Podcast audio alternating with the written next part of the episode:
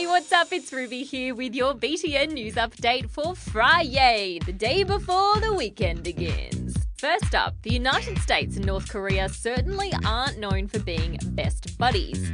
In fact, less than a year ago, North Korea's leader Kim Jong un was threatening the US with a military attack, and President Donald Trump had this to say They will be met with fire and fury. But it looks like the pair have decided to put their differences aside, and they've decided to meet face to face next month in Singapore.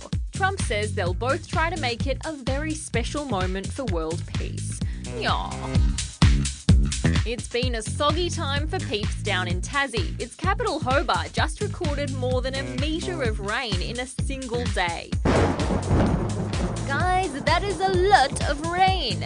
In fact, mm. before the deluge hit, the highest recorded rainfall for the whole month of May in that city was about half that.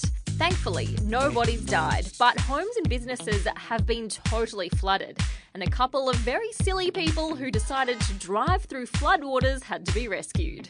That's gonna be one heck of a cleanup. Archaeologists in Africa have uncovered some incredible bits and pieces that give us a window into what life was like for people living there more than 60,000 years ago. It's the kind of stuff that looks pretty simple to us now, like stone tools and arrows made from bone. But back in the day, that was the kind of high tech stuff that could have changed people's lives as much as smartphones or cars have in the modern era. All up, there have been about 30,000 mm. things found, and plenty of them are in mint condition. Nice.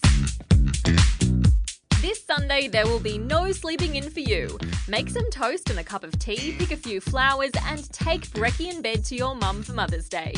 Fun fact Mother's Day can be traced all the way back to ancient Greece. But back then, all the love and attention was directed at the mother of the gods.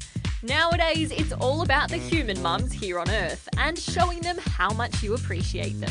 By the sounds of it, you guys sure love yours. It's important to recognise them and respect them for what they've done and helped us with. I think she should get a day that I do stuff for her like she does it for me. It's respecting all her hard work that she does throughout the whole year.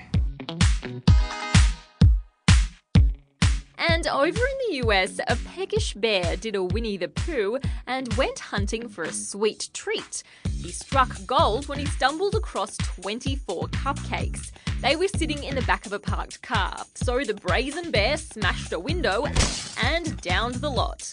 According to the car's owner, the evidence was indisputable, left for all to see in the form of a sticky paw print. Oh, okay, so when a bear does it, it's a cute news story, but when I do it, someone threatens to call the police. Where's the justice? And that's all the news I've got for you today, but I'll be back with more on Monday. Till then, don't forget to give your mum a hug and a kiss. Mwah.